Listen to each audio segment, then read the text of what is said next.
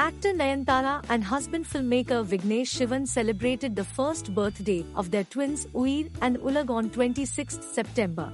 They shared a series of photos with their babies along with heartfelt captions. Wishing her sons, Nayanthara wrote that one full year has been filled with moments to cherish for a lifetime. Sharing a picture of Uyir and Ulag with the backdrop of the Twin Towers, Vignesh wrote My Twin Powers. May you both stand tall in this life bringing a lot of happiness to everyone around you.